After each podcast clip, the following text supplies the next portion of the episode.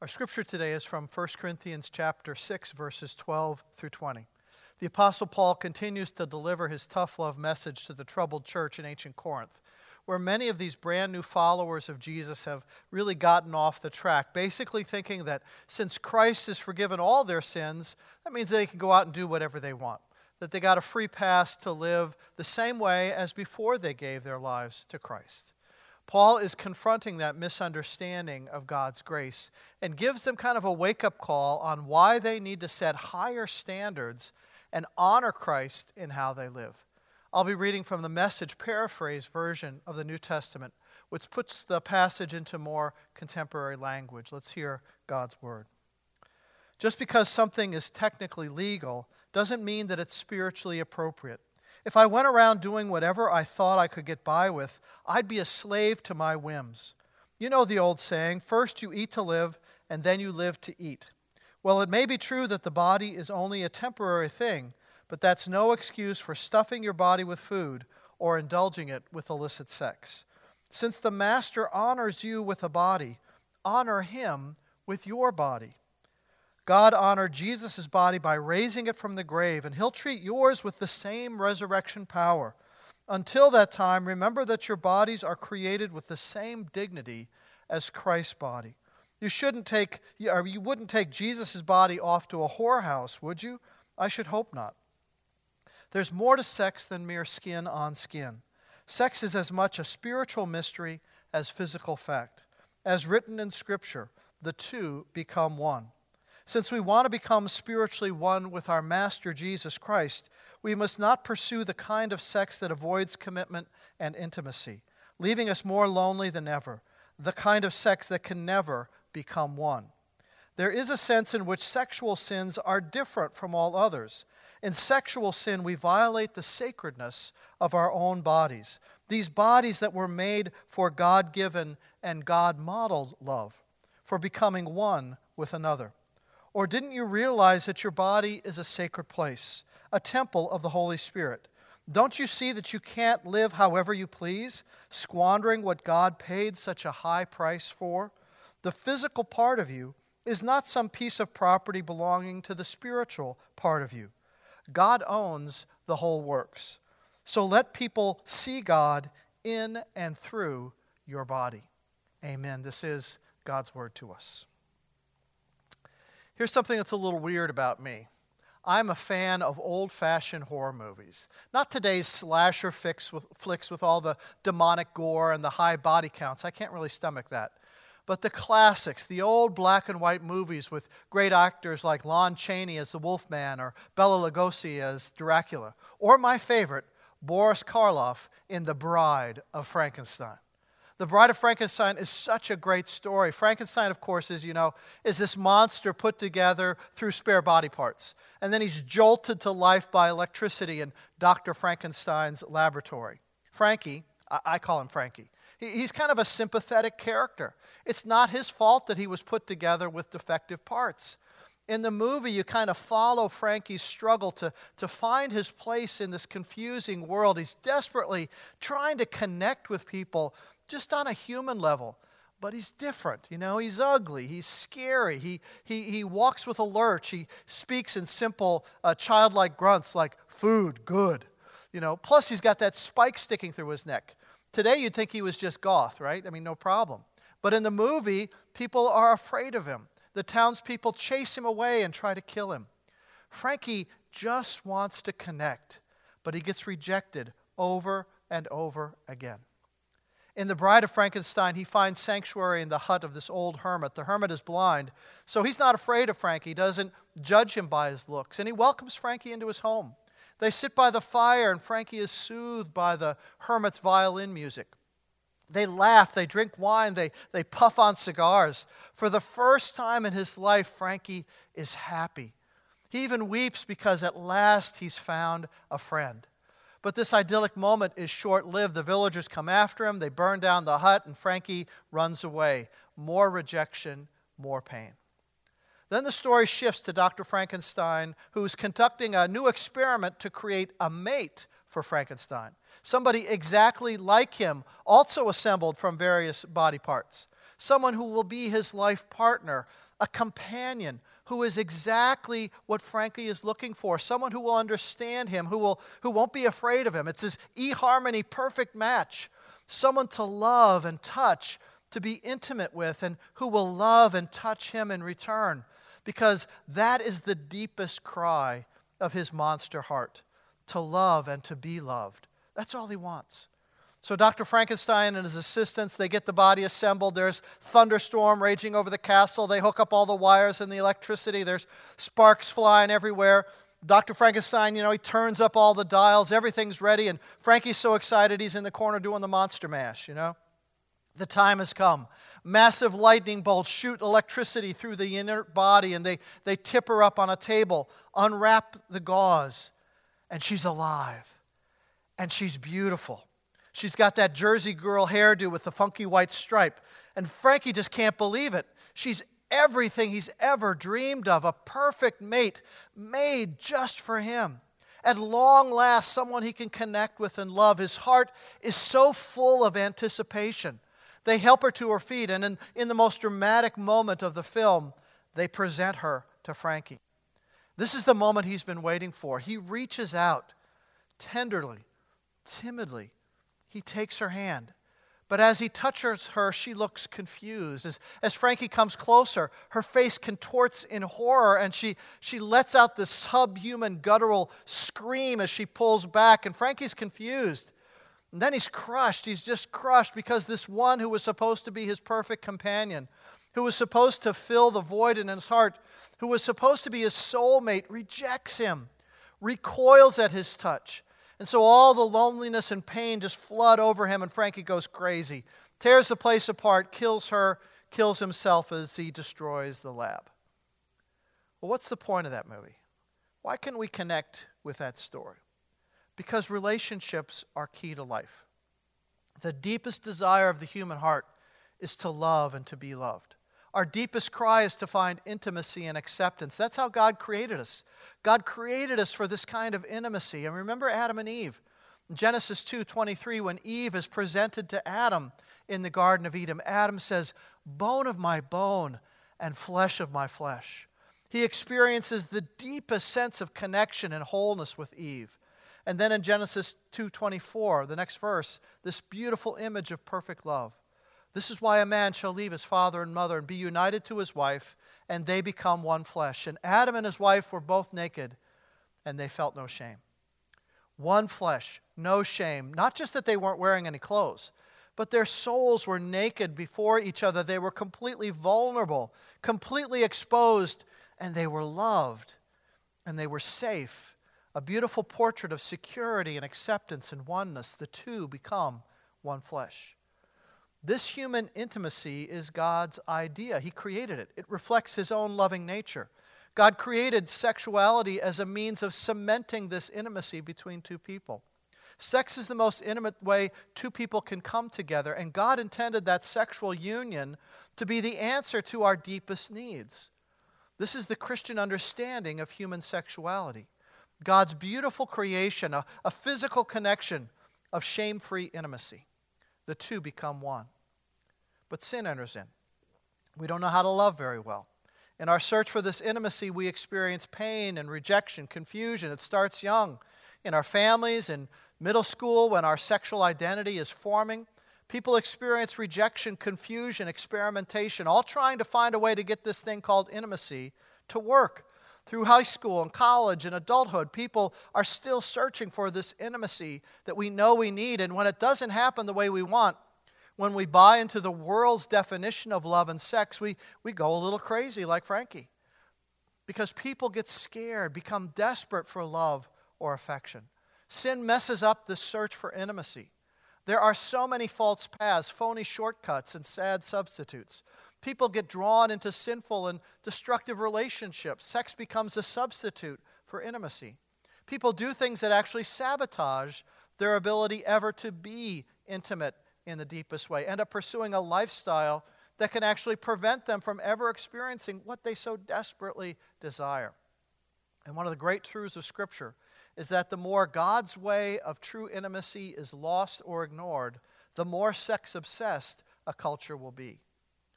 And that brings us to ancient Corinth. Friends, they literally worshipped sex. The goddess Aphrodite was called the goddess of love, but she was really the goddess of impulse and lust. Her huge temple dominated the city of Corinth. Every night, 1,000 prostitutes came out of Aphrodite's temple and went into the city to ply their trade. And that's just one of many temples in Corinth that did the exact same thing. Everything conceivable was available in Corinth, male and female and anything in between. And it was all legal, was all considered normal. In Corinth, sex was their god. The ancient Greeks also had no sense of fidelity in marriage relationships. Marriage was not for love, but for providing a legal heir. The Greek philosopher Demosthenes expressed their attitude towards marriage when he wrote this: "Mistresses we keep for the sake of pleasure, concubines for daily care of the body, but wives to bear us legitimate children." It was actually considered a mark of upper-class sophistication to have both male and female lovers. And the ultimate kind of love for the Greek philosophers, the poets, the cultural elites of their day was the love between two men. Plato's work called the Phaedrus was devoted to this theme of the superior nature of homoerotic love. So the idea that people in the New Testament times didn't know anything about long-term committed same-sex relationships, friends, that is completely false. Plato extolled those relationships. There is nothing new under the sun. And into this environment came the gospel of Jesus Christ. The gospel brought a new message of the importance of relationships, a new definition of love, a new understanding of sexual intimacy to this anything-goes approach to sexuality. The people who had experienced salvation in Christ were coming from this totally pagan, sex-obsessed culture.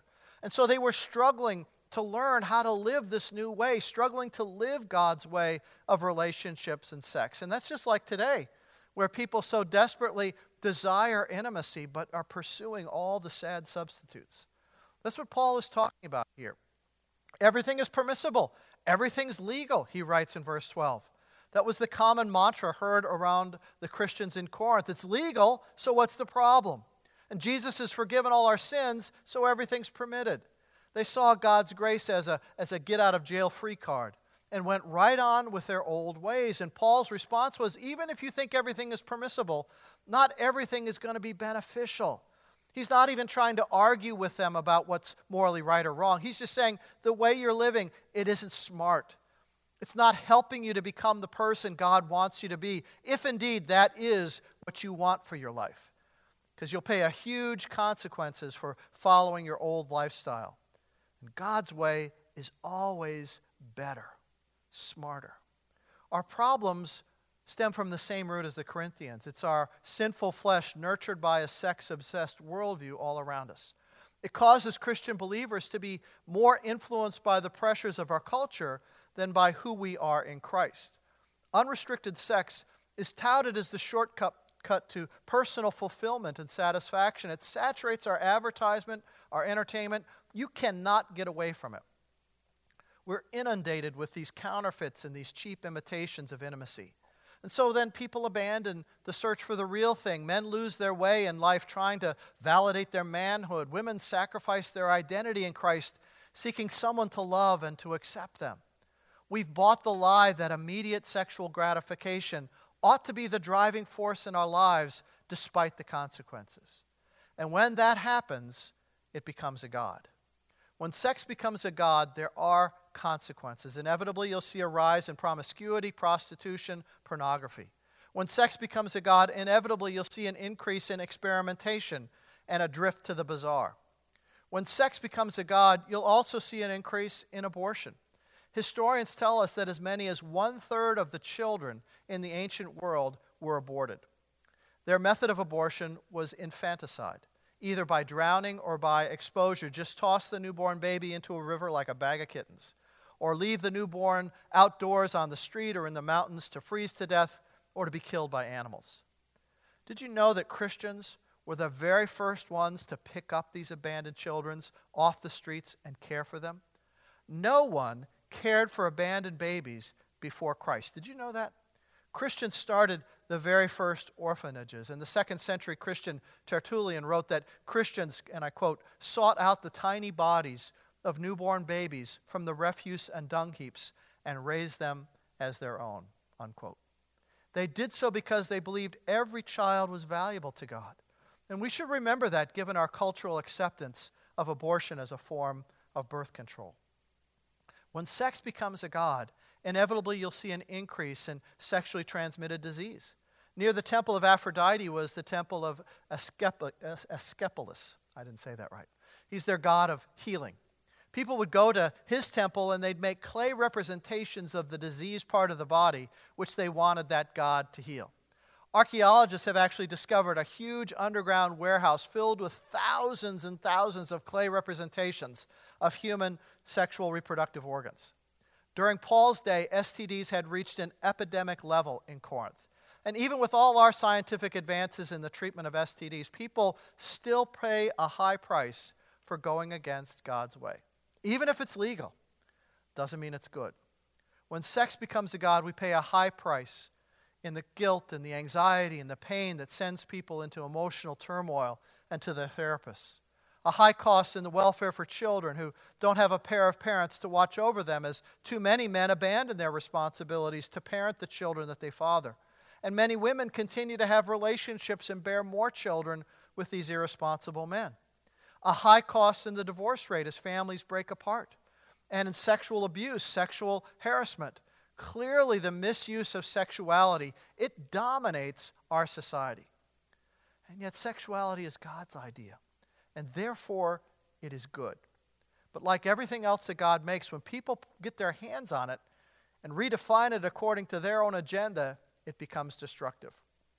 Paul is simply saying that when you develop a lifestyle of sexual immorality, it is unlike any other sin in its destructive nature, because it uniquely combines the physical and the spiritual. Scripture teaches that when people engage in physical intimacy, that engagement produces a new thing. The two become one. From Genesis to Revelation, this is the dominant view of Scripture. Jesus endorses this as his view of sexuality in Matthew 19:5. He quotes this Genesis passage. "For this reason, a man will leave his father and mother, be united to his wife, and the two will become one flesh." In God's view, sexual intimacy is designed for bonding, cementing two people together. It's like taking sodium and chloride molecules and mixing them together. You get something brand new, salt. Or mixing 2 parts hydrogen with 1 part oxygen, you get water. When two people come together physically, you wind up with something brand new. And this is so important to Jesus, because there is no other area of life other than your relationship with Christ himself where this kind of intimacy can happen. Now, if you decide you don't want this new thing that you've created, if it's just a momentary passion or a fling, just kind of recreational sex, then you pull away. And in the pulling away, you tear off a part of yourself. A piece of your soul gets left behind.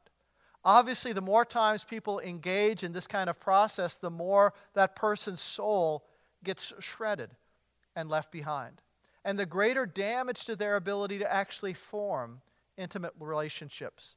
The more partners a person has, the more difficulty that person is going to have in actually bonding with a spouse. I see this in marriage counseling a lot. When they finally want to create that bond of intimacy, they can't do it. They are not able to do it. And then they can't figure out why. It's like there's just a piece missing. They can't attach when they finally want to. And so even in their marriage, they feel detached and very dissatisfied. Sexual intimacy is designed by God for bonding. It's kind of like getting chewing gum stuck in your hair. You know, the chewing gum gets so enmeshed you have to tear out some hair with it or get scissors to cut it out. And so it is when two people come together, when they tear that relationship apart, they tear themselves. The more that happens, the only way to handle it is to become numb to those feelings, to detach sexuality from intimacy, which is the attitude promoted in our day. And that is so destructive to the human soul. It's why alcohol and drugs play such a big part in sexual experimentation and immoral behavior. I was drunk, I was high, as though that's an acceptable excuse. People use alcohol and drugs to suppress their conscience, to lower their inhibitions, to numb themselves. Otherwise, they'd realize this way of life, it just isn't very smart. The intimacy we're looking for really can only be found, can't be found in some perfect person, that goddess or that Prince Charming. They're not out there. The true intimacy we're looking for has to be found first in our union with Christ. That's where it starts. Paul tells us his Spirit indwells those who believe in Jesus. Your body is the Spirit's temple. We belong to him and he belongs to us. Intimacy, this relationship with Christ, is the starting point for all other healthy relationships. And next week in chapter 7, it continues this theme and it looks at the positive side of singleness, why God so highly values single people and also marriage in a confused culture. I hope you'll be here for that. But the main point Paul is making today is that you belong to God, and that includes your body. So what you do physically with your body matters to God. He wants to uplift your value, wants you to see how precious you are to him, and how he can be the one who helps you fulfill your deepest needs for love and companionship. God owns you, body and soul, and he has your best interests at heart. Can you trust him with that? He's more than just your wingman. In love, he owns you, body and soul. And guess what? If you've damaged your soul through the sad substitutes of our world, you can turn your life around with Christ's help. We repent and we reclaim the purity of Christ in your life. You can find forgiveness and strength and wholeness wherever you are or wherever you've been. For all of us, determine that from this point on, you're going to live as a faithful follower of Christ, united to him. If you're single, that you'll live in purity as a commitment perhaps to a future mate or just simply to Christ himself. Or in marriage as a faithful one-woman or one-man person so that the stains of any previous failures can be overcome by your renewed commitment to marriage. For some of you, this might be a life-dominating problem, and you need professional help. We have a great network of Christian therapists in our area, so that help is available. We'd love to help you make that step if you're willing to take that step. But remember, most of all, your relationships are key to life. God's way isn't just right, it's smart. And may God's grace enable us all to find and live in his victory. Amen. Let's pray. Lord Jesus, this is such a critical message for us as Christians living in an ungodly culture. Lord, we've got to take our cues and our beliefs from you and your word and not from the pressures that we hear in the culture around us, Lord. Help us, if we really want to know Jesus, to follow what you've told us to follow and to do and be the people that you've told us to be. Thank you that your Spirit actually lives within us to give us the strength to do that. We can't do it on our own. Our compulsions and our desires are much greater than we can handle on our own, Lord. But by your Spirit, we know there's power for forgiveness and new life. And we thank you for that promise. In Jesus' name, amen.